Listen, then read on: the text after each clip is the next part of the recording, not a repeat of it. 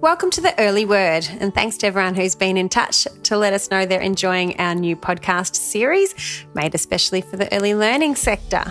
I'm Belinda Myers, and on each episode of the podcast, we talk to industry leaders and experts to get the latest trends, insights, and advice from the sector. The Early Word podcast is proudly presented by Child HR, Australia's leading online human resources platform, specifically created for the early learning sector. You can get in touch, send in your feedback, or catch up on past episodes at childhr.org.au slash podcast.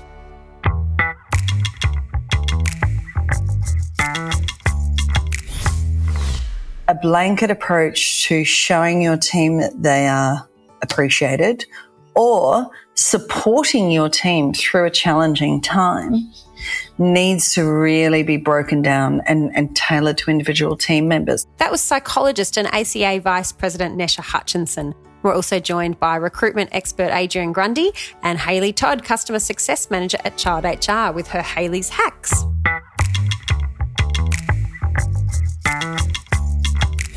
Our first guest today is Nesha Hutchinson, Australian Childcare Alliance Vice President. Nesha has over 40 years of experience in the early learning sector and currently owns and operates her own early learning service in Sydney. And you're also a psychologist, Nesha. I am. I am. Hi, Belinda. I have been working in psychology for a long time with a focus on uh, early intervention, but also many years spent working in human resources and uh, okay. in resource management. So your back- background is is quite varied, but at the mm-hmm. moment you're focusing on the early learning sector. What's 2020 been like for you so far? I think for everybody, 2020 has been challenging, and I, I'm I'm very amused by the memes that are going around about how 2020 has been going. I think in early childhood education, it has been particularly challenging. We have been told that we need to keep working uh, despite uh, health challenges to our educators. And what we have realized in Australia is that early childhood education underpins our economy and more importantly, underpins the village it takes to raise a child. And our educators have stepped up to the plate and supported everyone across the board in every way they can. And, and my goodness, they have, they have been amazing think it's never been more evident, as you say. It, it, it underpins the village, but uh, it also underpins our workforce continuing. Yeah, absolutely. It's, you know, when it looked like early on during this crisis that everyone was going to withdraw their children, workforce and sector came to the government and said, well, we're just, you know, we can't maintain viability when there's only 10 or 20% of children attending. And so the government said, well, of course not, and came to the forefront with uh, funding, which was amazing. And it meant that our essential workers and everybody could continue to operate and continue to support everybody else across Australia during that time. And our educators reached out beyond face to face interactions with our kids to remote learning options that haven't mm. really happened in the past before for you know children in the years before school and yeah. some of the innovative stuff that came up was just phenomenal it was amazing any examples you'd like to share oh look we had besides um, shared story times uh, and and things like that we we had i've seen examples of live yoga classes that have been going on or um, cooking classes that they basically sent to families all the ingredients they needed and then together they kind of the equivalent of a zoom meeting mm. with kids just to stay connected because you know children have a very short memory span and staying connected with those around them and being able to say, Hey, how you doing? And doing as some, something as simple as making Play-Doh, uh, you know, as part of a Zoom meeting together where they could still interact with each mm. other uh, was really important for connection. Let alone, I've heard stories of educators, you know, maintaining a, a bit of a, a, a, book and resource library that they went round and, you know, delivered without contact and stuff. This kind of stuff has been really innovative, out of the box, and has ensured that families have remained connected with their communities during a time when connection has been insanely difficult. It's it's innovative as you say, but it's also really the simple things, you know, it's just getting back to basics and like you say, keeping people connected and feeling part of something and being occupied. So um, yeah, I think if you told us 12 months ago or even six months ago that kids in early learning um, environments would, would be using Zoom, I don't know don't know if people would, be- would have believed us. Uh, do you know what? 12 months ago, I would take money on the fact that 98% of people would not have been able to identify what Zoom was. Exactly. And here we wish are. I'd bought some shares in, in Zoom at that time. I know. That would have been quite handy. with your with your HR hat on, but I guess your psychologist hat as well. What advice do you have for other early learning centre operators about managing the well-being of their workers as, you know, COVID becomes part of our foreseeable future? So, as a management team, I think it's important to remember that just as children don't respond to the same kind of approach, nor do our educators and our team, and that what works for some people in terms of filling their safety cup, their mastery cup, their freedom cup, or however you want to express it in terms of love languages or whatever, doesn't necessarily work for others. And so, a blanket approach to showing your team that they are appreciated or supporting your team through a challenging time needs to really be broken down and, and tailored to individual team members. And that's hard when you've got a big team. I understand. Mm. It is, but so worth it at the moment. The extra, uh, the extra time and attention, I, I, think, will pay off at the other end in terms of having happy staff, Absolutely. or as happy as they can be in well, this current situation. And and we can see across the board, in the middle of winter, at a time when we're in lockdown, it, we're all starting to to show the cracks at the edges. Mm. And mm. I think that the important thing is to stop and think how you can support your team. Because if your team start really fraying around the edges, the children are not getting the love and support they need and everything starts falling apart. So supporting your team is really vital. On a slightly more positive note, um, I'd love to hear from you about Early Childhood Educators Day, which just happened in early September. What's that day all about? Look, Early Childhood Educators Day is something that's been in place for over 10 years. And it was developed in order to basically say thank you. So, similar to Secretary's Day or any other day, to basically highlight the role that early childhood educators play which has become so much more important and mm. highlighted, not just over the last 10 years, but this year in particular. Yeah. And it's, you know, without politicizing anything, it's just a moment to stop and say, actually, do you know what? You're doing a great job. Thank you so much. And we had uh, you know, I watched so many amazing services across Australia do the simplest small things of, of um, you know, some cupcakes or something too. Mm-hmm. Services in Melbourne when they're in lockdown and you know 70% of families aren't attending that contributed to an online uh, tribute video just saying thank you that went for over 35 minutes with all of the families oh wow yeah right and parents interviewing their children about what they loved and then that service just played that on repeat in the staff room for the whole day. And I know it, it seems such a little thing, but after all of this time and the amazing job they're doing, just that reinforcement means so much. And it, mm. and it was really amazing across the country. Well, that sounds like a lot of fun, Nesha, and an, a, a, huge thank you to all the early educators out there from us at Child HR and to you for joining us. We know it's been a tough time for everyone, but but the sector is certainly uh, showing showing its true colours in the way that uh, everyone's banding together and getting through it. Absolutely. Thanks, Belinda. Thanks, Nesha. Some great advice there, and thanks to Nesha for joining us. We'll keep talking people next with Adrian Grundy from Murdock Education Recruitment.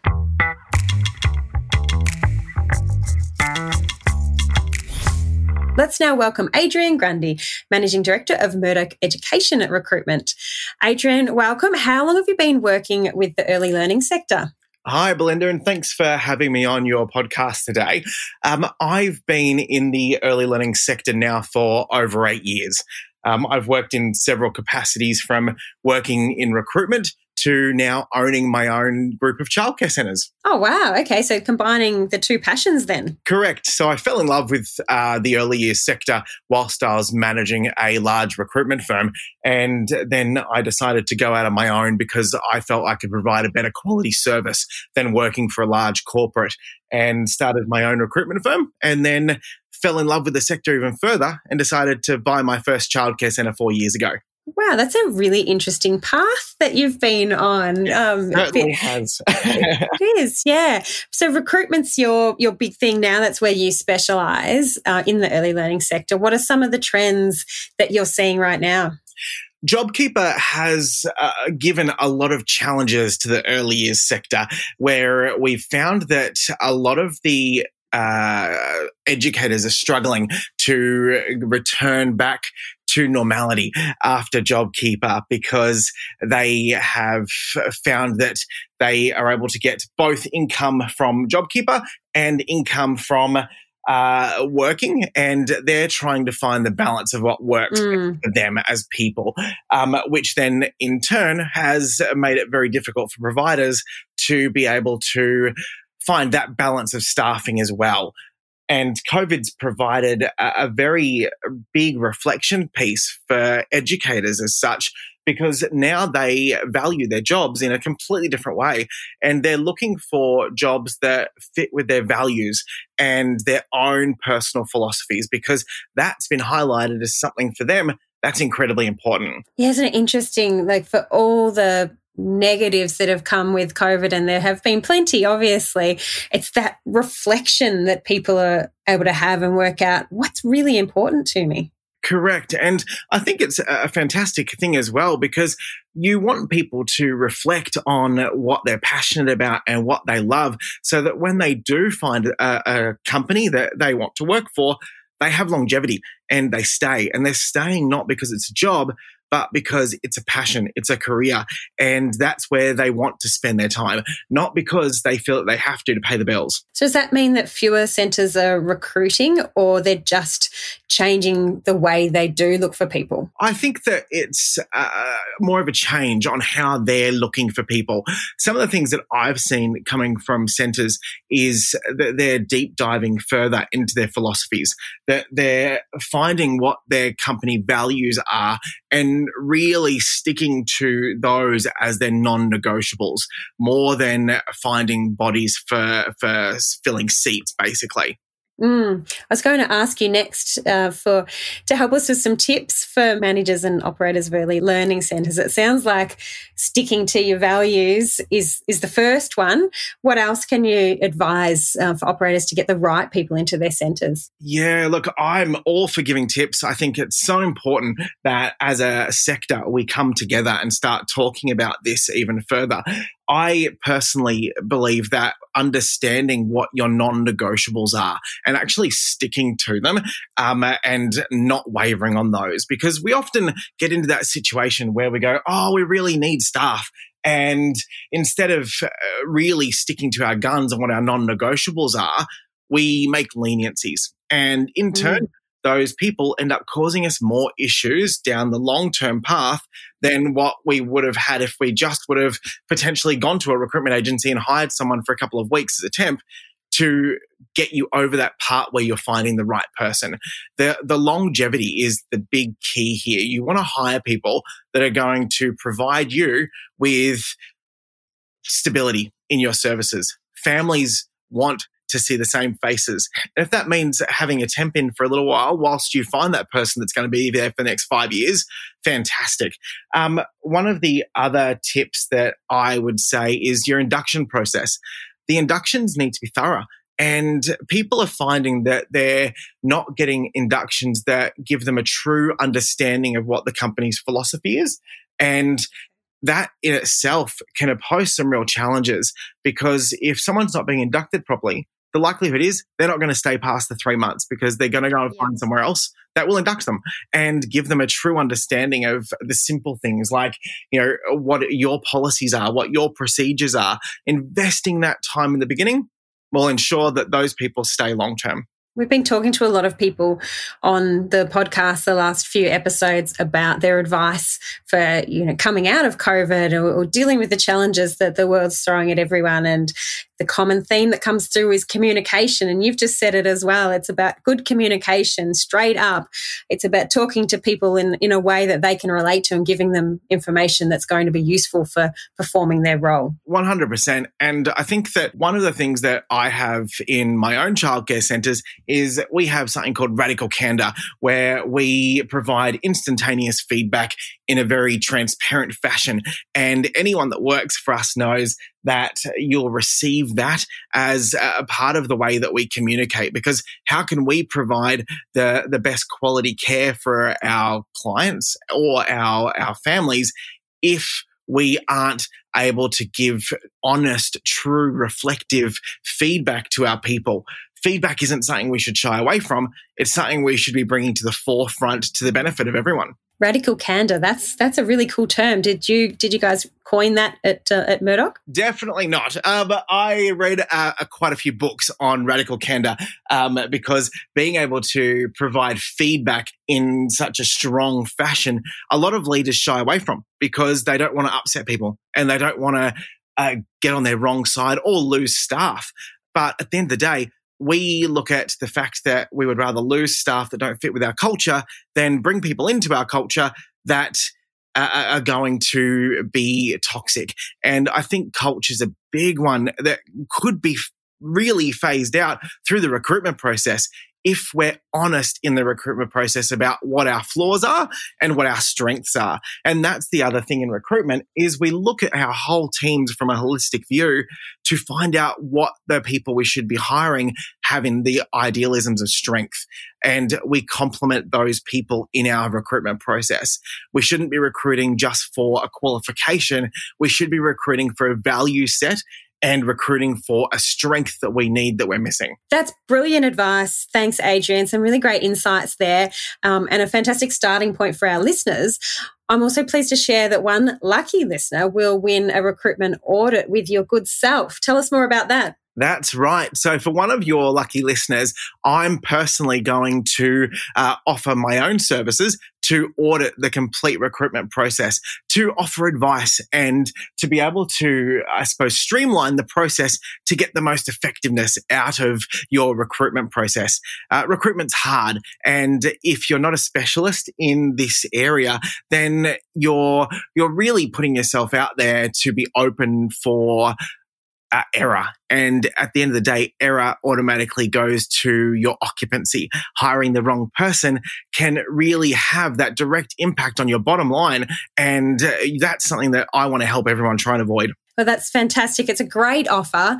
Um, as we've mentioned, Adrian's on board with the Early Word to help one lucky early learning centre with a free HR and recruitment process audit. If you'd like to win, go to LinkedIn, Facebook, or Instagram and find Child HR's latest podcast post. Then tag three of your friends who'd enjoy the Early Word. Thanks to Adrian for chatting with us, and I'm sure that prize will be hotly contested. Thanks for having me, Belinda. I can't wait to speak to you again soon. And as Adrian mentioned, he's on board with the Early Word to help one lucky early learning centre with a free HR and recruitment process audit. If you'd like to win, go to LinkedIn, Facebook, or Instagram and find Child HR's latest podcast post. Then just tag three of your friends who you think might enjoy the Early Word. A big thank you to Adrian for chatting with us, and I'm sure that prize will be hotly contested. The competition is open to everyone in the early learning sector throughout Australia, but hurry because entries close on Sunday, the 4th of October. We look forward to getting in touch with the lucky winner.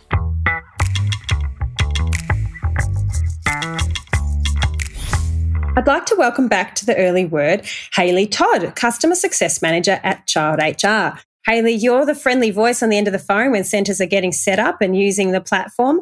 What's your latest Hayley's hack on how to get the most out of Child HR? Hi, Melinda. Yeah, great. This week I want to talk about conversation records and just how useful they can be to managers. Okay, so conversation records that happen in the workplace that need to be captured? Exactly, yeah. So it's just a way to capture those informal discussions that you'd have with an employee, which can be about a, like a minor behavior or performance issue, um, or like a dress code breach, as an example, or it can be a positive thing, like say a parent's given um, you some really good feedback about that employee and you can capture that. Okay, so and that's all centrally stored within Child HR. So um, no matter who's accessing it, you know, every, everyone's seeing the same thing essentially. Who can who can access the records? Yeah, exactly. So um, your administrators can see it, the employee's report manager, and there is the option to make it visible to the employee as well, which is really really handy come that performance review time, um, so that you and the employee know exactly what's been happening. Yeah, sometimes I think things that ha- you think I'll remember that, but then a, a, year down the track or six months down the track, um, things can be forgotten. So this ad- advantage of having everything stored centrally, I, I, think, and time and date stamped as well. You know, as opposed to a little post-it stuck in a diary way back that can be lost. So, um, and what's really really handy is it also changes with the managers. So you know, if you have um, someone change um, who they report to, then that new manager can also keep track of any past issues or or past wins that the employee has had. Oh, very good. It sounds it sounds really obvious now that you describe it that, um,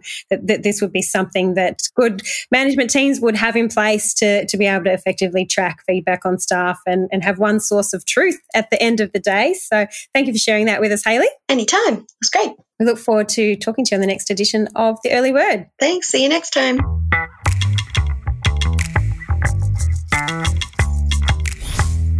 To Hayley for her latest tips on Child HR and to Nesha Hutchinson and Adrian Grundy for sharing their insights with us on the early word. If you enjoyed today's podcast, help us spread the word. Leave a review wherever you're listening to this podcast and don't forget to subscribe so you don't miss our next episode where we feature Jay Fraser, founder of the Scholars Group. We've got such great opportunity in early childhood to really set children up for successful futures. So I wanted to I guess, take that responsibility on and, and make a bit of a difference and a change.